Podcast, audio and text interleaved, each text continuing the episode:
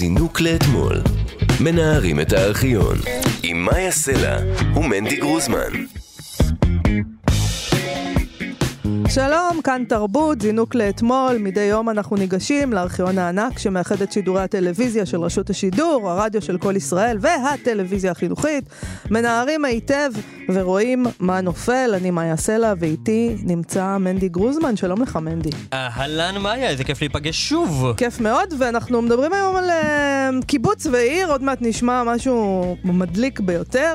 אני גדלתי בעיר קטנה ליד תל אביב, נקרא לזה ככה. איפה אתה גדלת? אני גדלתי ב- ביישוב. יישוב? כפר אה, חב"ד. יישוב מיוחד. זאת כן. אומרת, זה לא כמו להגיד אני גדלתי בהרצליה, העיר, אלא כפר חב"ד, מה הולך שם? זה כמו יותר קיבוץ אולי? זה הקטע שכפר חב"ד, אה, בחוויה שלי זאת העיר. אה. נולדתי וגדלתי בכפר חב"ד, וכפר חב"ד אה, זהו היישוב הגדול והמרכזי של קהילת חב"ד בארץ. עכשיו, זהו יישוב, כן? אבל מבחינה פנים חב"דית, זאת העיר גם.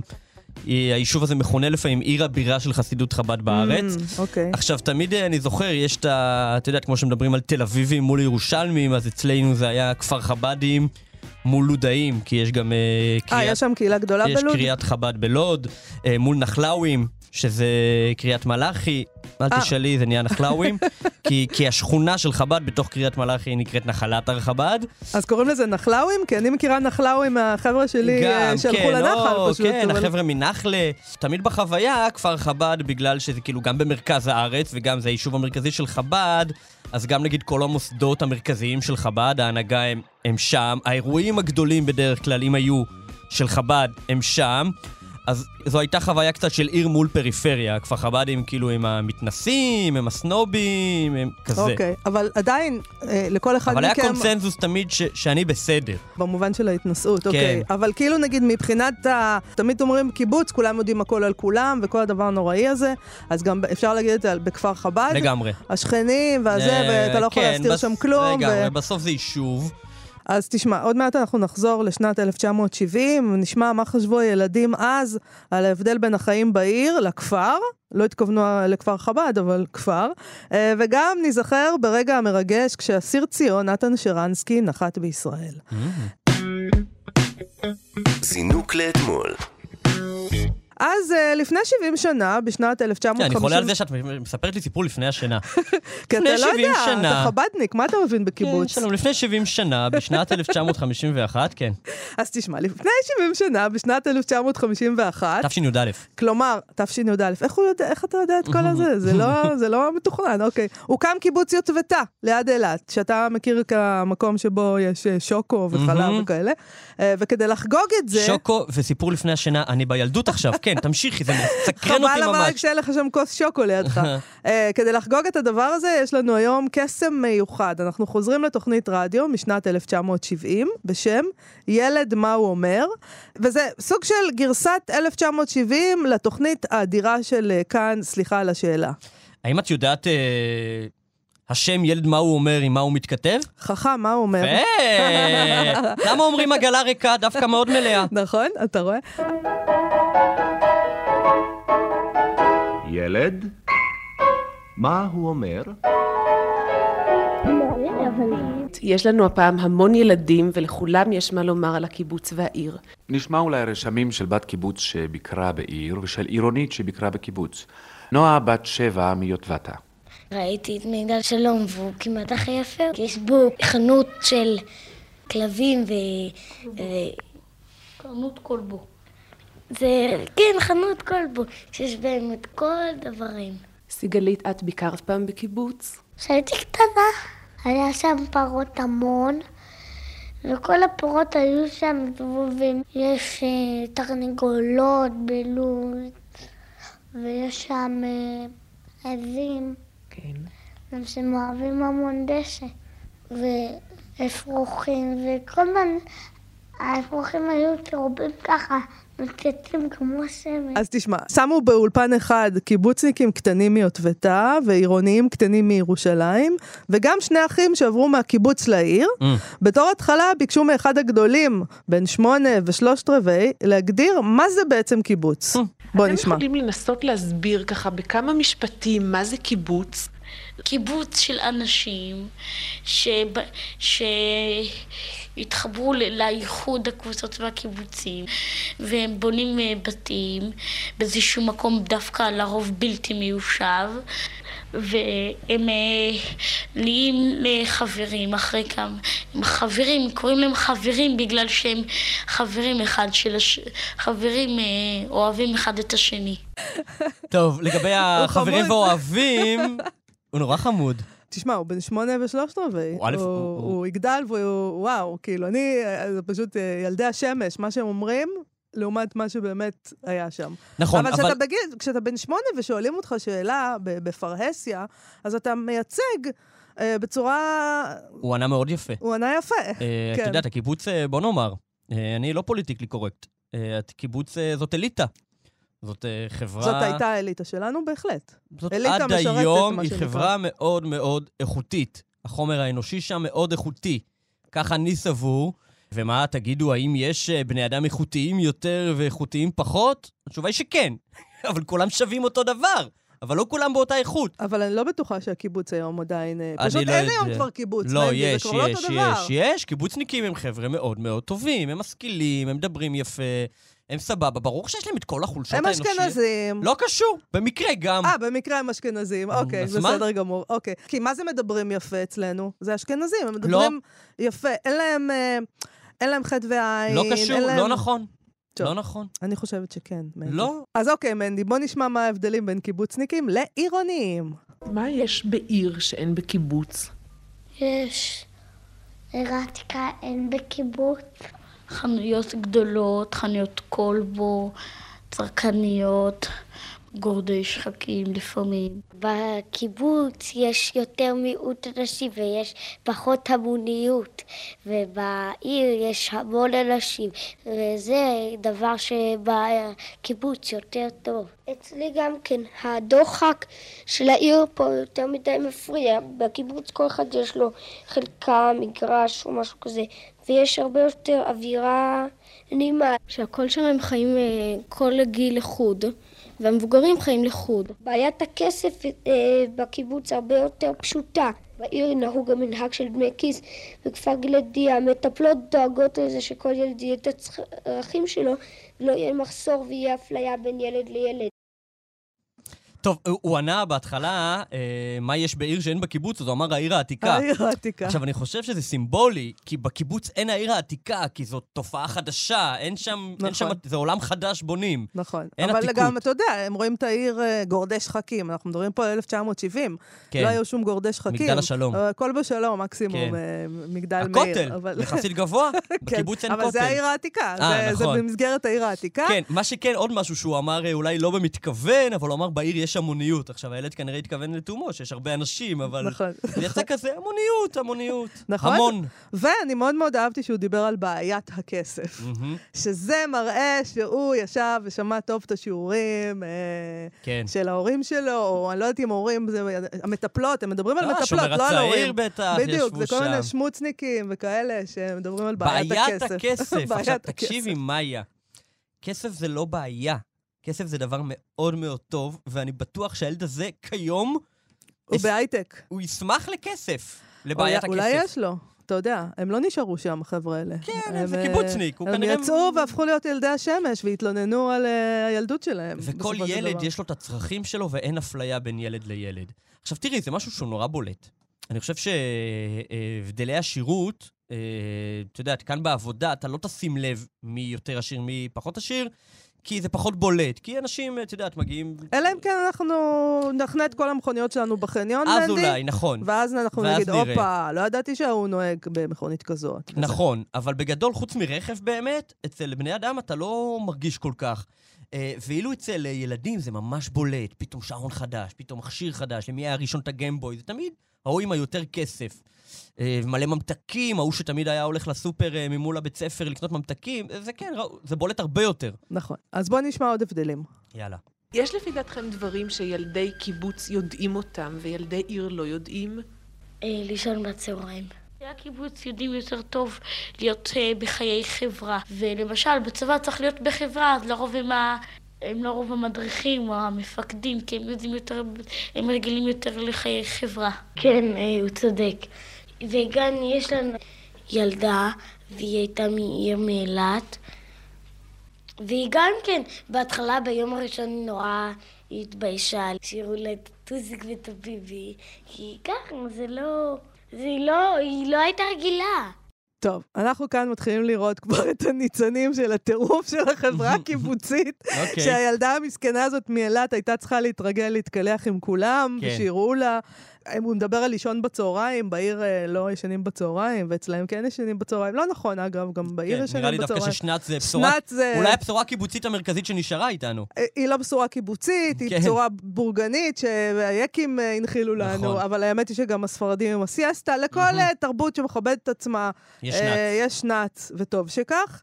אה, אבל שים לב גם לעניין הזה, שהילד הזה, שהוא ילד קטנצ'יק, מדבר על העניין החברתי, שמכשיר אותך בעצם להיות חייל בצבא. כלומר, הוא אומר, אתה מתרגל לאנשים ולחיות בחברה, ואחרי זה בצבא, אתה יכול להיות אה, מדריך טוב, מפקד. ובאמת, בשנים ההם, המפקדים הבכירים, הגנרלים, בכירים בצבא, הגיעו הרבה זה פעמים היא הייתה מהקיבוצים. משרתת שהלכה באמת, כן. אה, הייתה קרבית וכל מיני דברים כאלה, אה, שבדיעבד אתה יכול לחשוב לעצמך, אה, הם הוכשרו לצבא, או אה, על ידי זה שהם היו חברתיים, או לחילופין על ידי זה שהם רצו לברוח מהקיבוץ, Mm.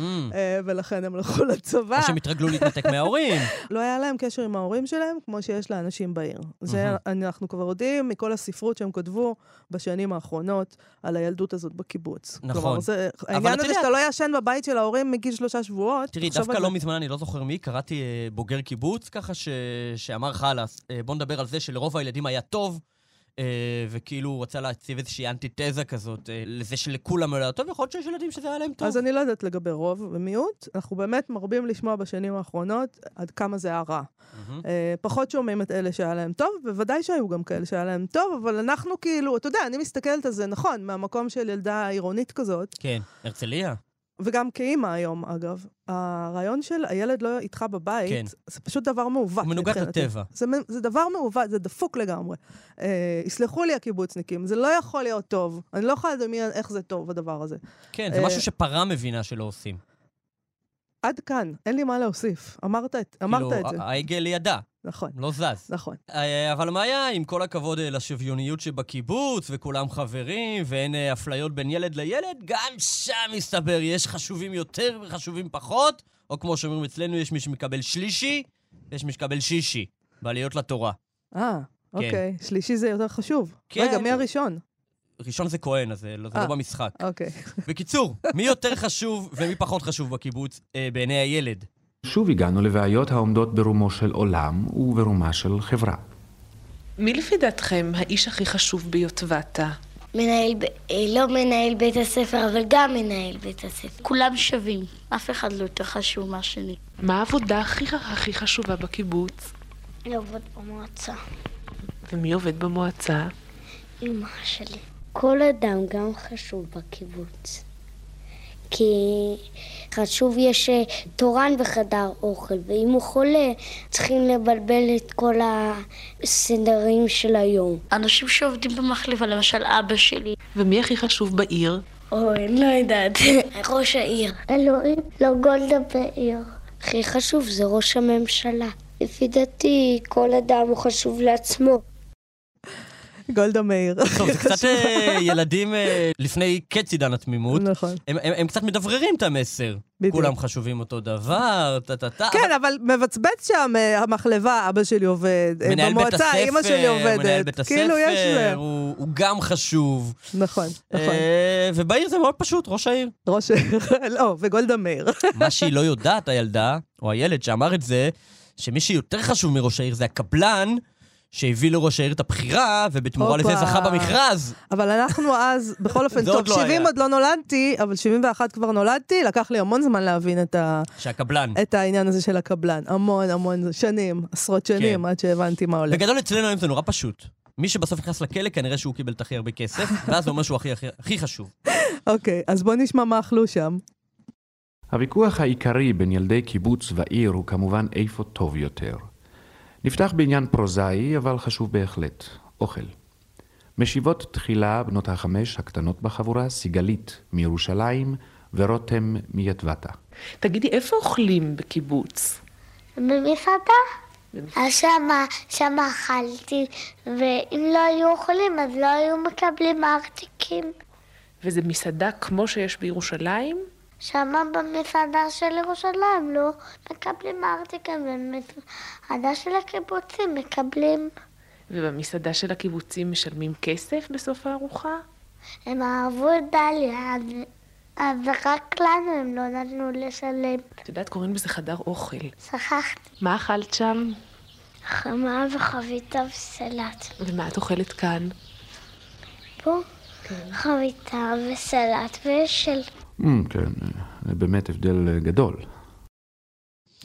אשל, תקשיב, חביתה וסלט, הרי בכל מקרה בערב, אם אה, אוכלים חביתה וסלט, מה כבר אפשר עד לאכול? היום. נכון, זה עד מה שאוכלים. היום, מה- זה מה שאני אוכל בבוקר בערב.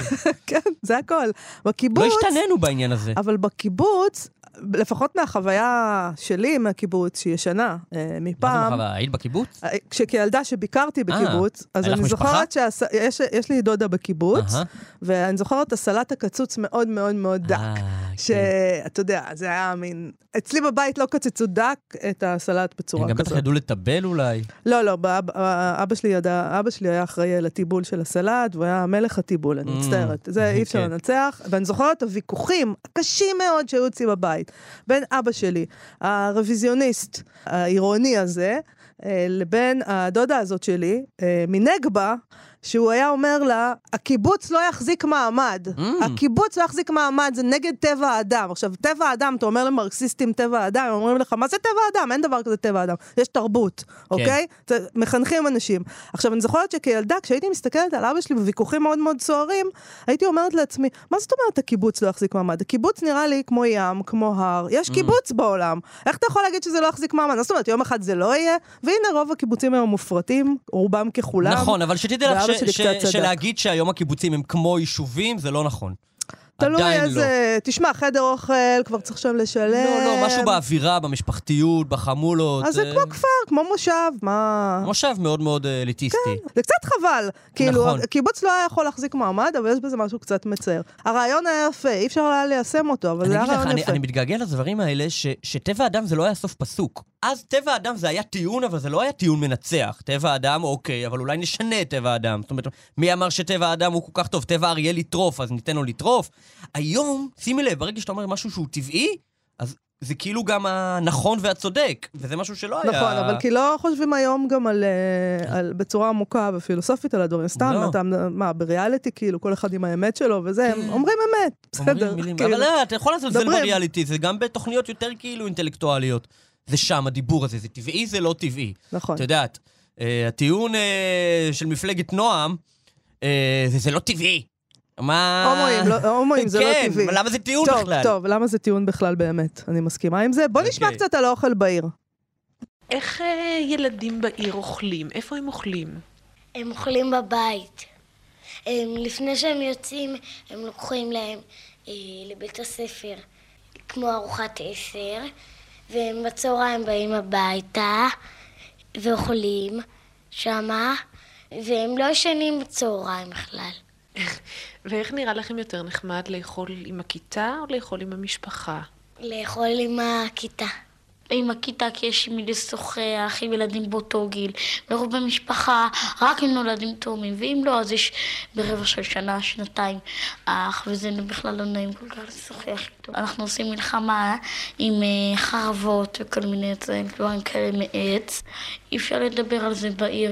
אבל נגיד אם אתם הייתם אוכלים כמו ילדים בעיר עם ההורים, אז ההורים היו מבשלים לכם בדיוק את האוכל שאתם רוצים. אבל אימא שלי, היא מולידה תינוק, אז היא נוסעת עם התינוק לבית חולים. אז, אז, ואז שכנה מכינה לך, מכינה לך את האוכל, ו- ואמי לא יודעת מה להכין. טוב, אבל אימא לא נוסעת כל יום ללדת תינוק בבית חולים, נכון? לא.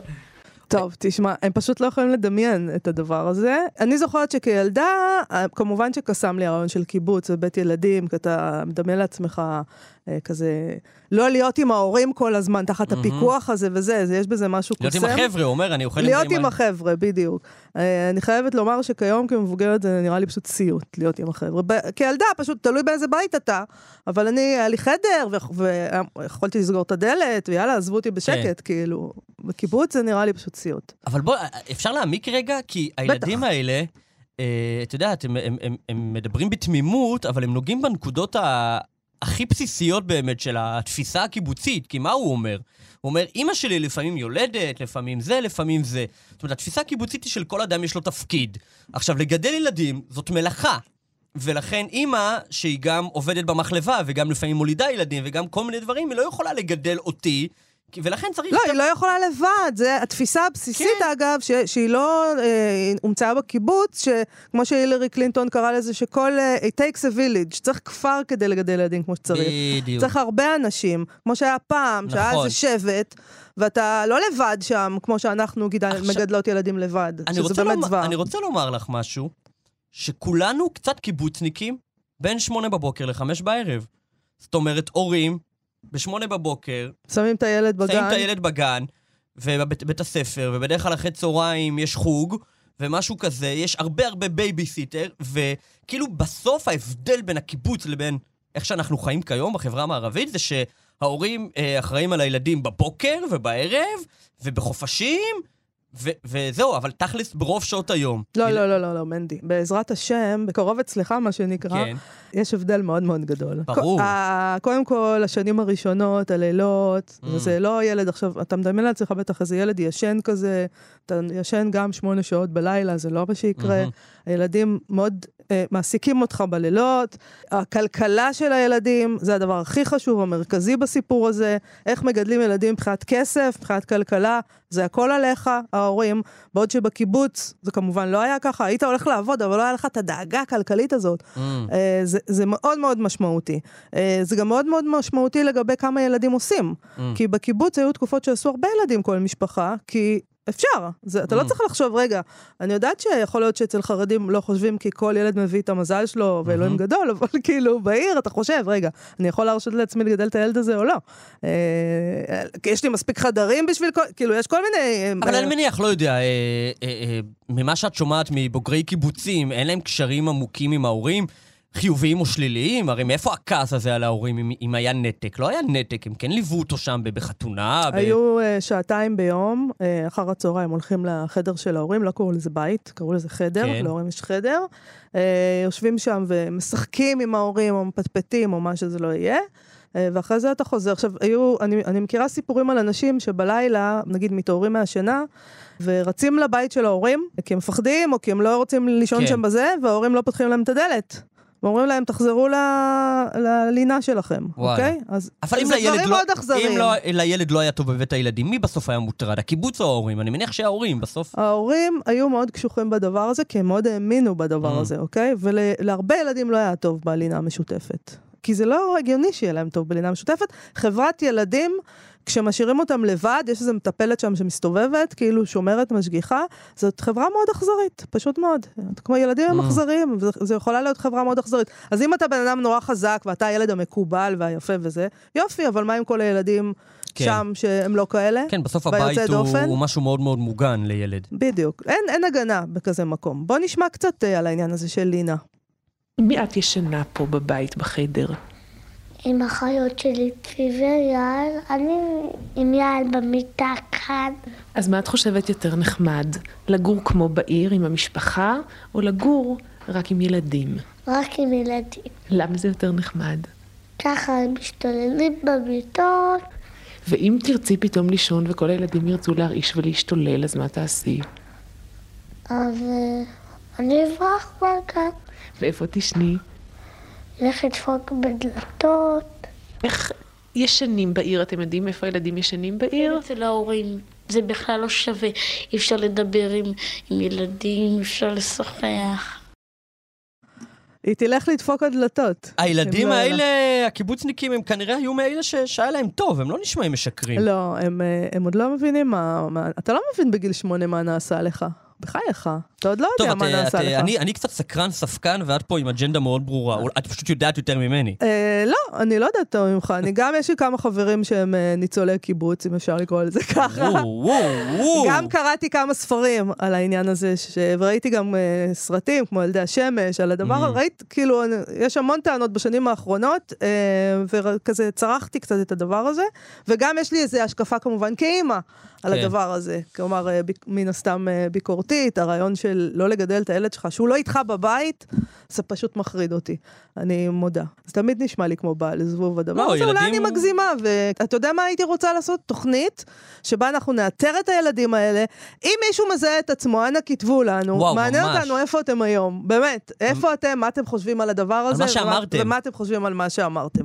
אז וואי. אגב, למשל, בוא נשמע איך מסתדר שם כל העניין של בגדים, שאני לא יודעת למה, אבל אותי זה קצת מזעזע.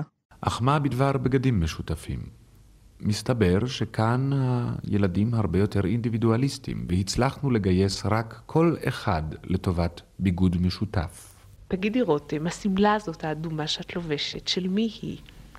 שלי, ושל מי בגדי הבוקר? שלי. שלך לבד לבד? לא, לא, של כל הגן. ואם פתאום את תקבלי בבוקר, תראי שלקחו את כל החולצות היפות, ולך נשארה החולצה הכי פחות יפה. זה לא חשוב. ואת היית מסכימה שגם השמלות ובגדי יום שישי יהיו של כולם יחד? כן. האדם הוא לא דומה בדיוק לאד- לאדם השני, אז לא ייתנו לאחד שמן את הבגדים של הרזה שיתפקעו על הגוף שלו, ולאחד את הבגדים של השמן לרזה שהוא הוא לא יראו אותו בכלל בתוך הבגדים. לאחד נניח יש מחלות, ואימא שלי מקבל את החולצה שלו, אז לשני עוברת המחלות. למי יש בגן בגדים הכי יפים? להדס. כי אמא שלה עובדת במחסן.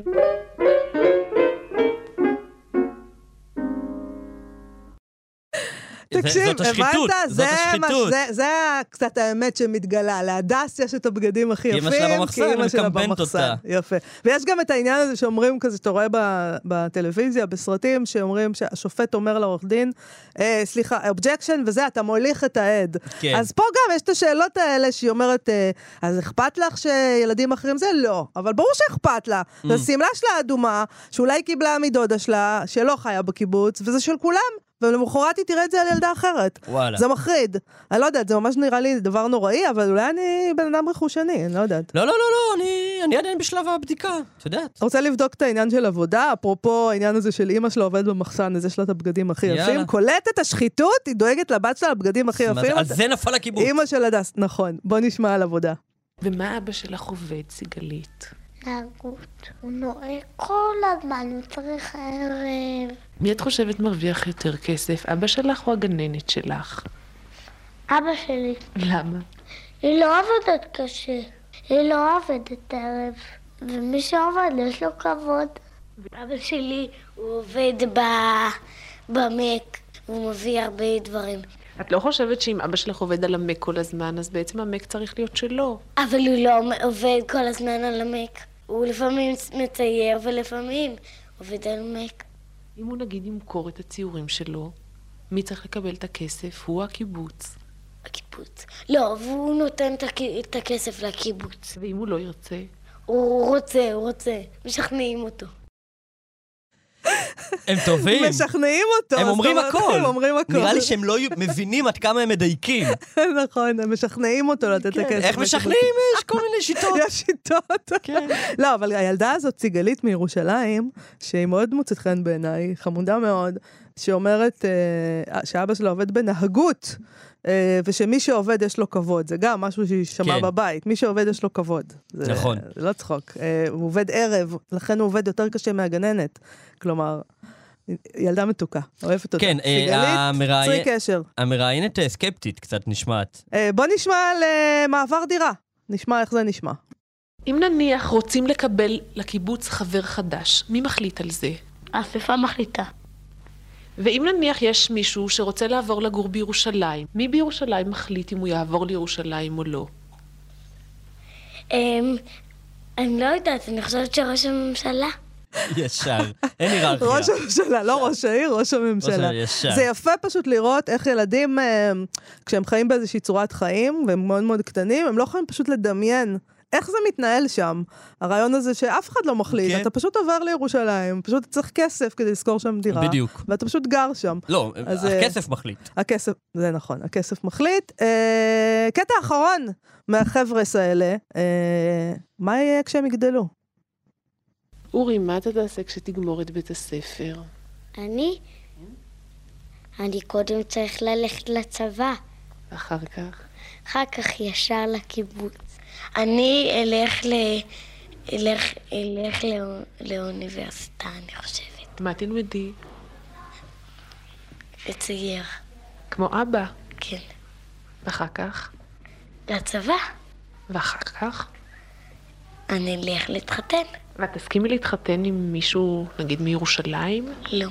להיות וידע, אני כבר יודעת עם מי. עם מי? עם רן. הוא מסכים? כן. הוא גם רוצה. הוא גם רוצה. ואם הוא לא רוצה, הוא אז לא אם הוא לא. רוצה, אז ישכנעו אותו אולי. כמו את כן. האבא.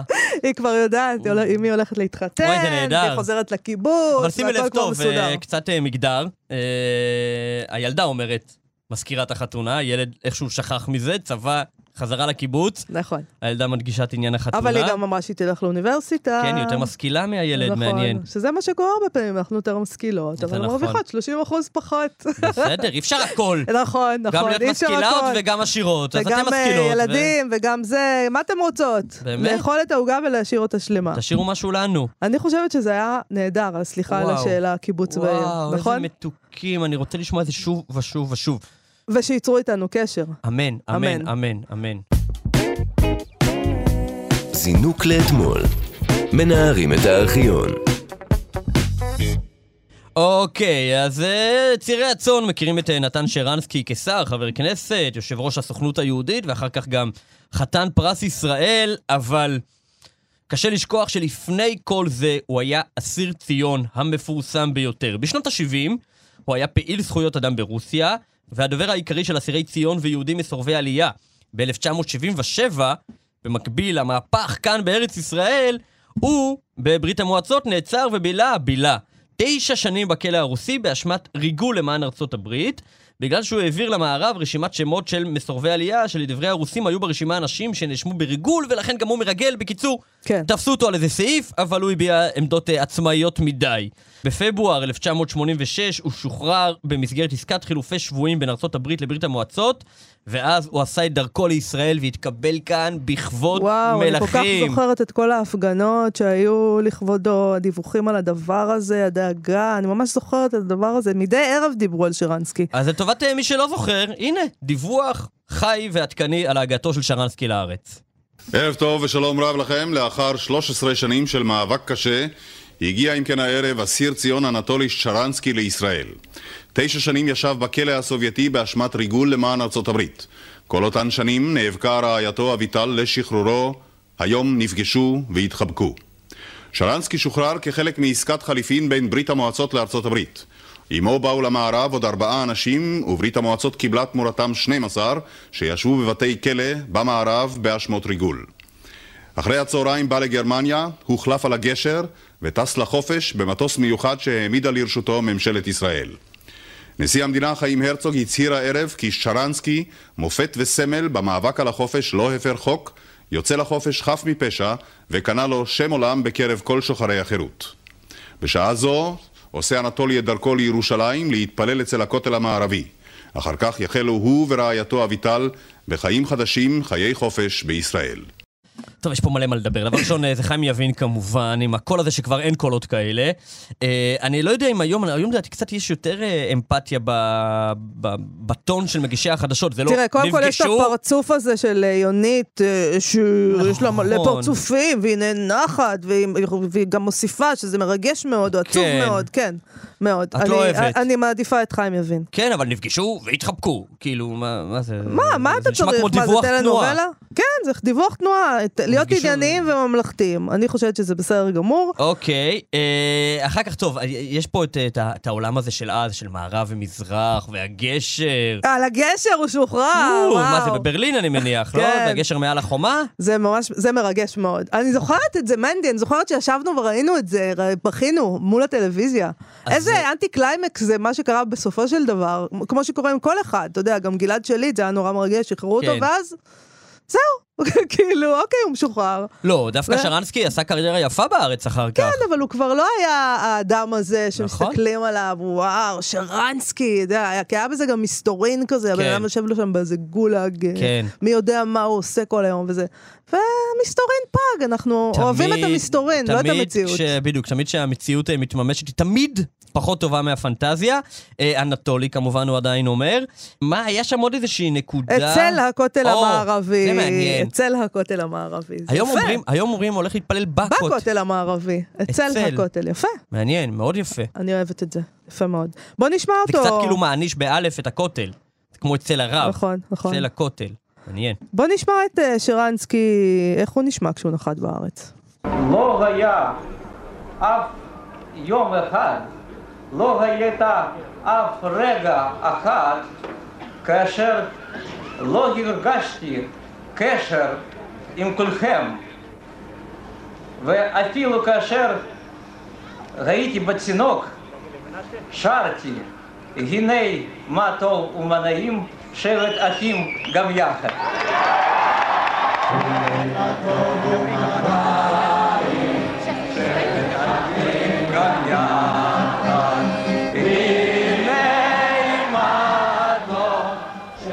מה נאמר עוד אחרי גודש הקולות והמראות של אמש? אין הרבה מה להוסיף. אולי רק שהאיש הזה בעוצמתו, בעיניו הקורנות, בחיוכו הכובש, עזר לנו בהתוודעות מחודשת עם תמצית תכליתה של הארץ הזאת. מרגש, מנדי, נכון? המבטא די אותו דבר, אה, אבל העברית מאוד מאוד מאוד השתפרה. עכשיו, תנסי רגע להיכנס לראש שלו.